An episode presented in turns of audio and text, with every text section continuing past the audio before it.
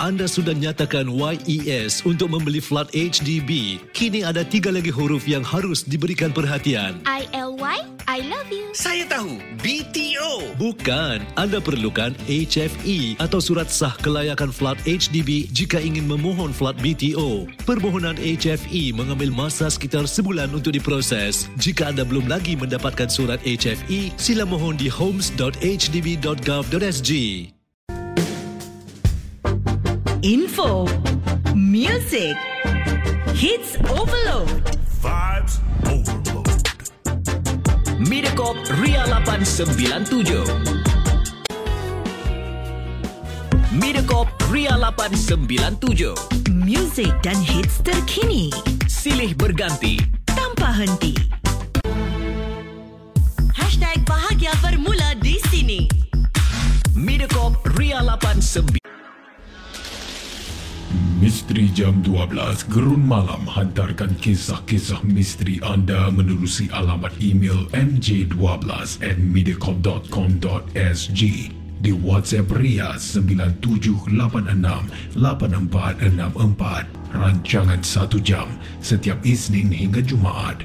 Misteri Jam 12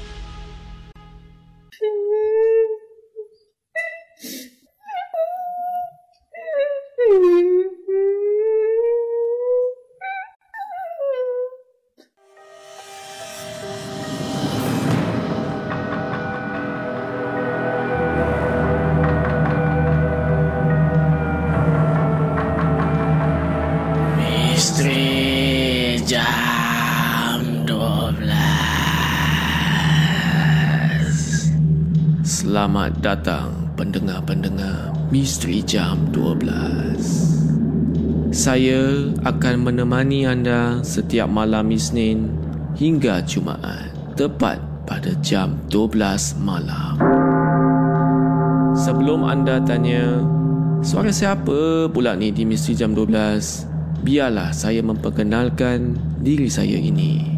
Nama saya Hafiz Aziz dan saya dari UXM. UXM adalah YouTuber di Singapura yang membuat konten-konten seram di YouTube.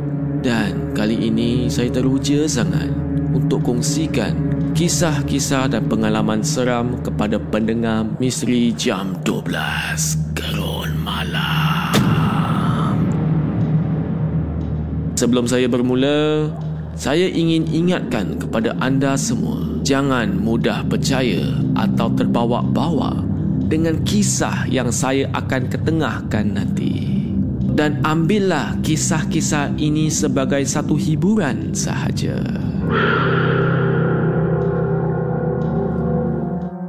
Pada malam ini, kami ada Ashwin yang akan kongsikan kisahnya yang menyeramkan. Seram atau tidak, kita tak tahu lagi. Jadi, dengarkanlah kisah daripada Ashwin.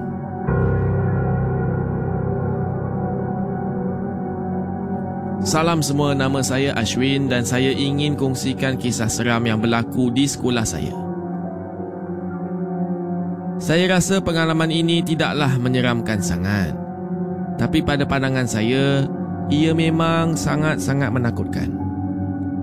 Kisah ini berlaku pada tahun 2013 di salah sebuah sekolah menengah yang tidak perlu saya kongsikan namanya.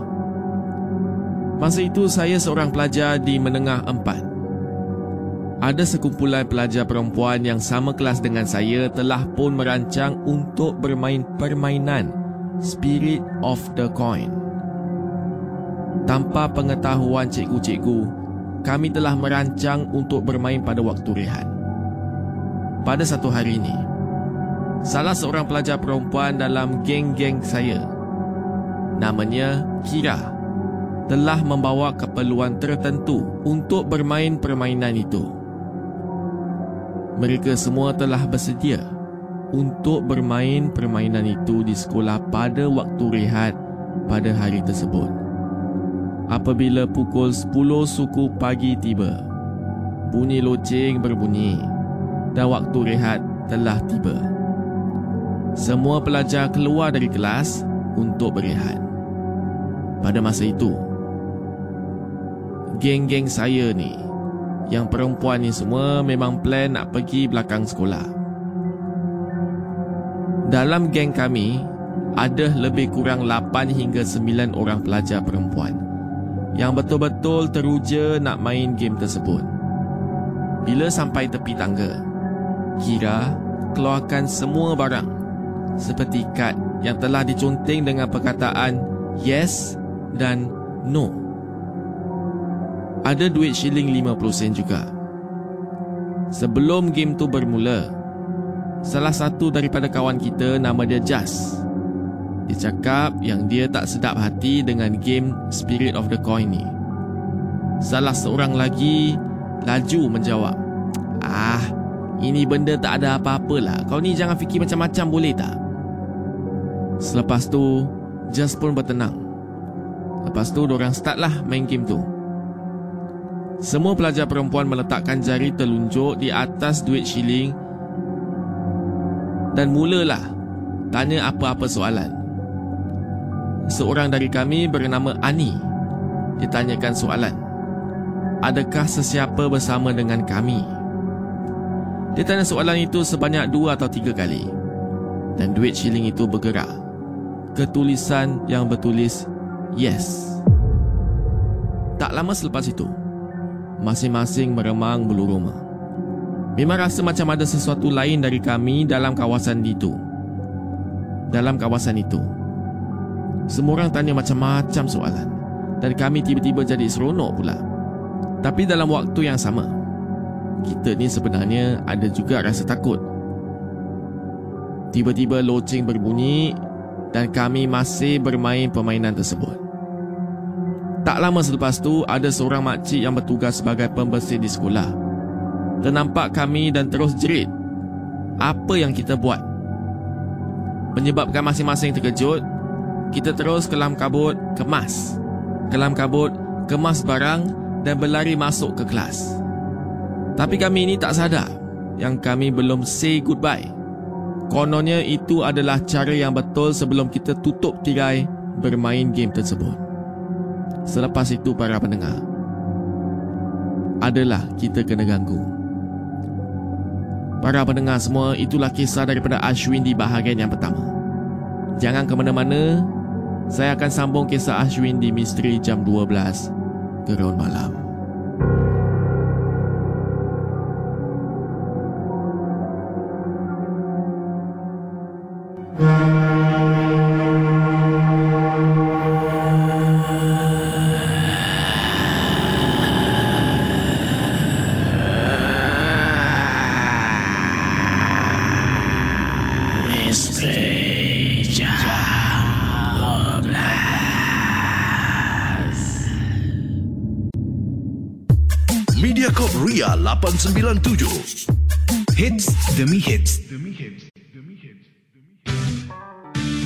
Pemacu bahagia anda. You're listening to the sounds of Mediacorp Ria 897.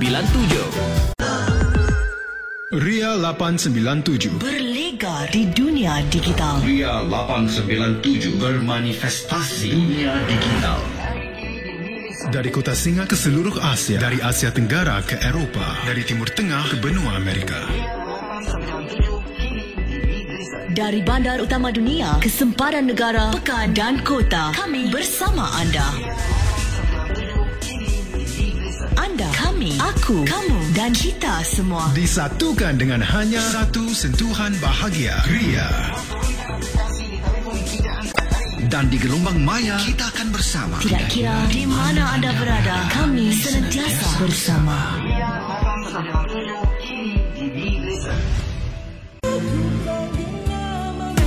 Mediacorp Ria 897 Bahagia buat kita semua.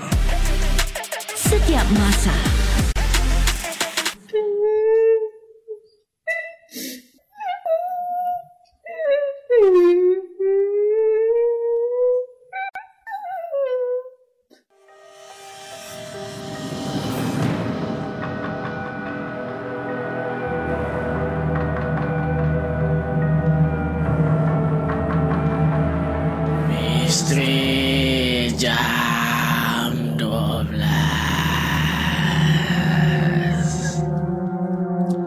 Selamat kembali ke Misteri Jam 12 Gerun Malam. Tadi anda bersama dengan Ashwin yang telah kongsikan dengan anda semua kisah grup perempuan dorang ni main game Spirit of the Coin. Tapi dorang tak tutup cara permainan dengan betul. Tak sangkalah lepas tu dorang ni ada gangguan yang sangat teruk. Baiklah, saya akan sambung bahagian kedua. Setelah itu, kami pergi ke kelas masing-masing. Dalam pukul 11 pagi, kami masuk dalam kelas dan kebetulannya, cikgu berada dalam kelas sedang mengajar. Saya ketuk pintu dan bagi salam dan cikgu pun menjawab salam dan suruh kami semua masuk ke dalam kelas. Kami telah pun duduk di tempat masing-masing dan cikgu ni meneruskan mengajar. Saya ni duduk di belakang kelas dengan teman saya yang berbangsa Cina. Selepas 10 minit, Kira dirasa tak sedap hati. Katanya seperti ada sesuatu sedang sedang melihatnya. Tiba-tiba, dia menangis. Dan kawan-kawan di sebelahnya mula bertanya apa masalahnya. Dia tak cakap apa-apa. Tetapi dia masih nangis. Masa tu, saya perasan bukan sahaja Kira, tetapi Jas juga macam pelik perangai dia. Pada masa yang sama, Kira tiba-tiba menjerit sekuat-kuat hatinya seolah-olah dalam kesakitan. Cikgu yang berada dalam kelas tersebut pun dia mula panik dan suruh kawan-kawan kita semua untuk tenangkannya. Suasana dalam kelas pada masa tu memang sangat menakutkan. Apabila dua atau tiga pelajar perempuan tiba-tiba kena rasuk. Time kita membawa pelajar-pelajar yang kena rasuk tu, kami perlu berjalan melalui koridor yang panjang untuk turun tangga ke bilik kaunseling. Kerana kelas saya ni paling hujung koridor. Kebetulan, kalau kita lalu koridor tu, sebelah kiri adalah beberapa buah kelas. Setiap kali mereka lalui satu kelas, beberapa pelajar perempuan di dalam setiap kelas tersebut mula menjerit dan seperti terkena rasukan. Keadaan pada hari itu memang sangat-sangat kecoh sehinggalah pihak sekolah terpaksa memanggil seorang ustaz untuk buat rawatan. Menurut ustaz, ada seseorang telah pun memanggil roh jahat ke sekolah kami. Untuk pengetahuan semua, terdapat lebih kurang 20 orang pelajar perempuan terkena rasukan. Ada seorang pelajar lelaki India menengah tiga juga terkena rasukan sampai dia mula menari dengan cara yang sangat-sangat menakutkan. Satu daripada kawan saya adalah seorang pelajar perempuan berbangsa India. Dia terkena rasukan selepas dia ternampak sosok tubuh hitam yang tinggi dan kurus di belakangnya apabila dia berada di kawasan tepi kantin. Bila dia ternampak benda tu, dia terus pingsan dan dua orang cikgu cuba untuk angkat perempuan itu. Tapi katanya badan perempuan tu memang sangat-sangat berat. Salah seorang pelajar membawa ustaz yang sama, ustaz telah pun rukiahkan budak itu.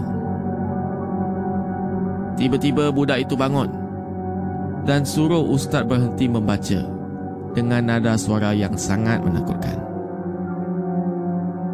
Ustaz tu memang tak peduli apa. Ustaz tu pula dia membaca dengan kuat sambil merenjeskan air ke arahnya. Budak tu pun tiba-tiba pingsan lagi. Dan Ustaz suruh pelajar perempuan tersebut untuk membawa budak itu balik ke kaunseling. Dan Ustaz suruh cikgu perempuan tersebut untuk membawa budak pelajar tu ke bilik kaunseling. Cikgu disiplin sekolah saya pun telah pun siasat kelas saya kerana kelas saya lah yang kena dahulu. Selepas itu, pengetua sekolah memanggil kumpulan saya untuk siasat dan akhirnya kita pun mengakulah akan kesalahan kita untuk bermain permainan Spirit of the Coin. Para pendengar semua, pada masa tu, saya tak tahulah benda game bodoh macam ni boleh buatkan kecoh satu sekolah. Sejak kejadian, apa-apa game lah saya tak kisah. Apa yang kena mengena dengan benda-benda yang ganjil atau benda-benda makhluk halus. Saya memang tak berani sentuh lagi dah. Sekian. Terima kasih. Para pendengar semua, itulah kisah daripada Ashwin. Jadi dengarlah nasihat dia tu eh. Kalau ada budak-budak atau remaja-remaja yang dengar ni. Janganlah, jangan sentuh banyak lagi game sekarang kita ada. Eh, kita boleh main Xbox lah, Game Boy lah, PS5. Game-game yang benda-benda gini semua tak perlu sentuh. Ya. Ha, jadi para pendengar semua, itulah kisah daripada Ashwin. Apakah pendapat anda? Seram atau tidak? Ingin saya ingatkan lagi, jangan mudah percaya dengan kisah-kisah yang diketengahkan. Anggaplah kisah-kisah ini sebagai suatu hiburan sahaja.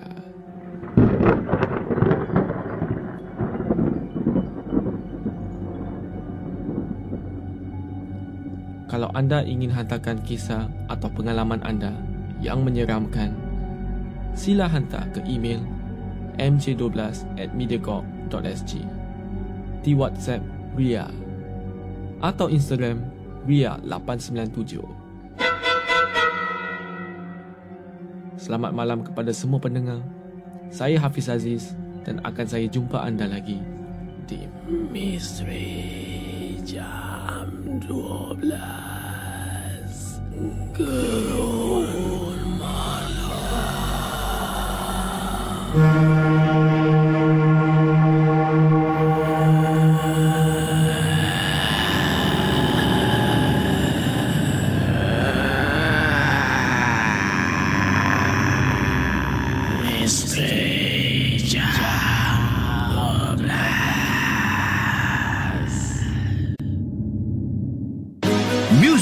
lagu dan smashing hits Mediacorp Ria 897.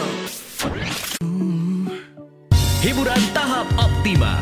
Dari kami untuk anda. Mediacorp Ria 897 Ria 897 Berlegar bermanifestasi di dunia digital. Dari kota Singa ke seluruh Asia. Dari bandar utama Eropah. dunia, sempadan negara, pekan dan kota. Kami bersama anda. Anda, kami, aku, kamu dan kita semua. Disatukan dengan hanya satu sentuhan bahagia. Ria. Dan di gelombang maya kita akan bersama Kami senantiasa bersama. Ria. Ria 897 Ria, Ria, Ria 897 Muat turun aplikasi Mi Listen atau dengar kami di milisten.sg Misteri Jam 12 Gerun Malam hantarkan kisah-kisah misteri anda menerusi alamat email mj12 at mediacorp.com.sg di WhatsApp Ria 97868464 rancangan 1 jam setiap Isnin hingga Jumaat. Misteri Jam 12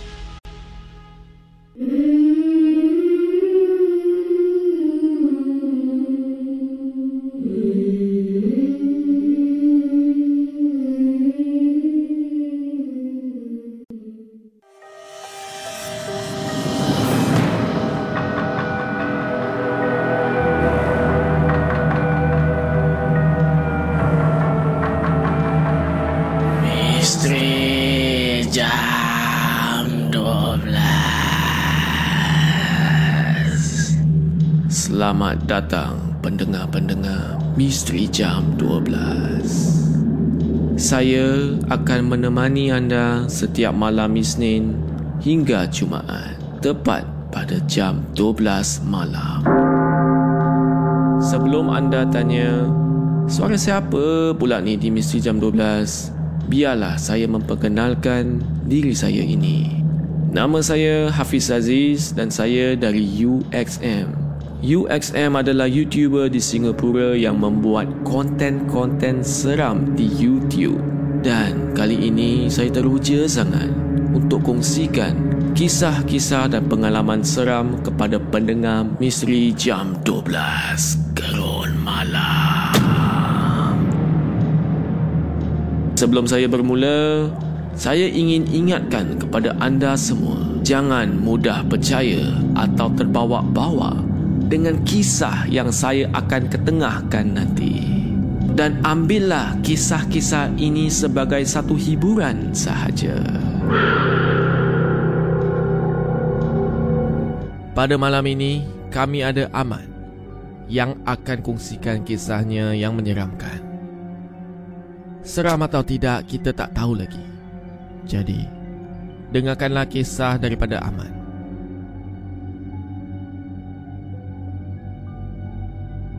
Salam semua. Nama saya Ahmad. Saya ingin kongsi sedikit pengalaman sepanjang saya dan kawan saya melalui Jalan Jemaluang di Mesing, Johor. Baiklah, latar belakang cerita.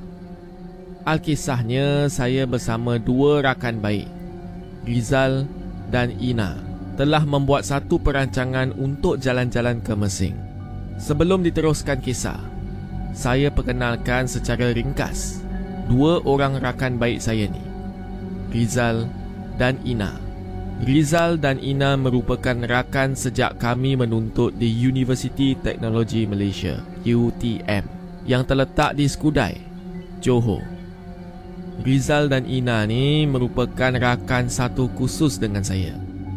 Masing-masing dah kenal lama dan saya dah masak dengan perangai masing-masing. Berbalik kepada cerita asalnya tadi. Seperti biasa, jika ada waktu terluang, kami suka sangat merancang untuk berjalan-jalan. Kadang pergi KL, pergi Melaka, Bukit Tinggi, buat majlis makan-makan dah, dan macam-macam lagi. Cuma kali ini, saya ingin kongsikan pengalaman kami bertiga yang buat perancangan berjalan-jalan ke Mesing. Kami bercadang untuk ke Mesing sambil buat acara barbecue di sana. Jadi, macam-macam makanan lah yang kita bawa pada masa tu. Bila kita on the way, hanya mengharapkan lampu kereta sendiri dan kenderaan lain sahaja yang memecahkan kegelapan di kawasan itu. Seperti yang kawan-kawan saya semua tahu, saya memang agak penakut. Jadi, bila terdengar si Rizal ni buka cerita hantu, saya pun tegurlah. Saya menjadi nervous ketika itu sebab memikirkan kalau ada apa-apa perkara buruk yang akan terjadi. Dahlah kami ni lalu jalan yang gelap gelita. Kereta pun tak banyak kat sana. Waktu pula pada masa tu boleh tahan juga awal paginya. Kami pula sambil memandu, sambil bercerita perihal benda-benda makhluk halus. Tidak lama selepas itu, kereta kami ini melalui satu kawasan kemalangan. Kawasan kemalangan tersebut seolah-olah baru berlaku.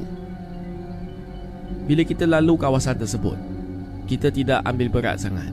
Sekadar lihat dan tegur je. Rizal ni meneruskan perjalanan seperti biasa. Kemudian, tidak lama selepas itu, kami sedikit terganggu dengan kenderaan dan lori dari arah yang bertentangan dengan kami. Kepada kita, pada mulanya, firasat Rizal ada penghadang di hadapan. Namun, setelah diamati, Rizal berasa sedikit beli dan ada rasa tak sedap hati. Pada mulanya, sambil memandu, Rizal melihat cermin pandang ke belakang. Tak ada apa-apa dan tiada apa yang meragukan. Kemudian, Rizal melihat cermin pandang tepi yang sebelah kiri pun memang tak ada apa-apa. Seterusnya, Rizal melihat cermin pandang sisi sebelah kanan. Rizal terlihat sesuatu. Kali ini, Rizal terlihat sesuatu. Pandangan Rizal betul-betul tertumpu pada sudut tersebut. Dia terkedu tetapi masih mampu mengawal kereta dan dipandu agak tidak terbabas. Rizal terdiam dan tidak kata apa-apa. Ketika itu, saya dan Ina hanya penumpang boneka. Langsung tidak mengetahui dan tidak sedar apa yang sedang berlaku. Rizal masih memandu keretanya dengan kawalan yang baik. Kemudian, Ina perasan Rizal ni secara tiba-tiba menggenggam telefon bimbitnya. Ina pun berasa tak sedap hati. Apa yang si Rizal ni nak main-main message pula sambil memandu kereta? Mesti ada benda yang tak kena. Para pendengar semua, mesti ada benda yang tak kena. Betul tak? Itulah kisah Ahmad di bahagian yang pertama. Saya akan sambung kisahnya di bahagian kedua sebentar lagi. Jangan ke mana-mana. Saya akan sambung kisah Ahmad di Misteri Jam 12 Gerun Malam. Mediacorp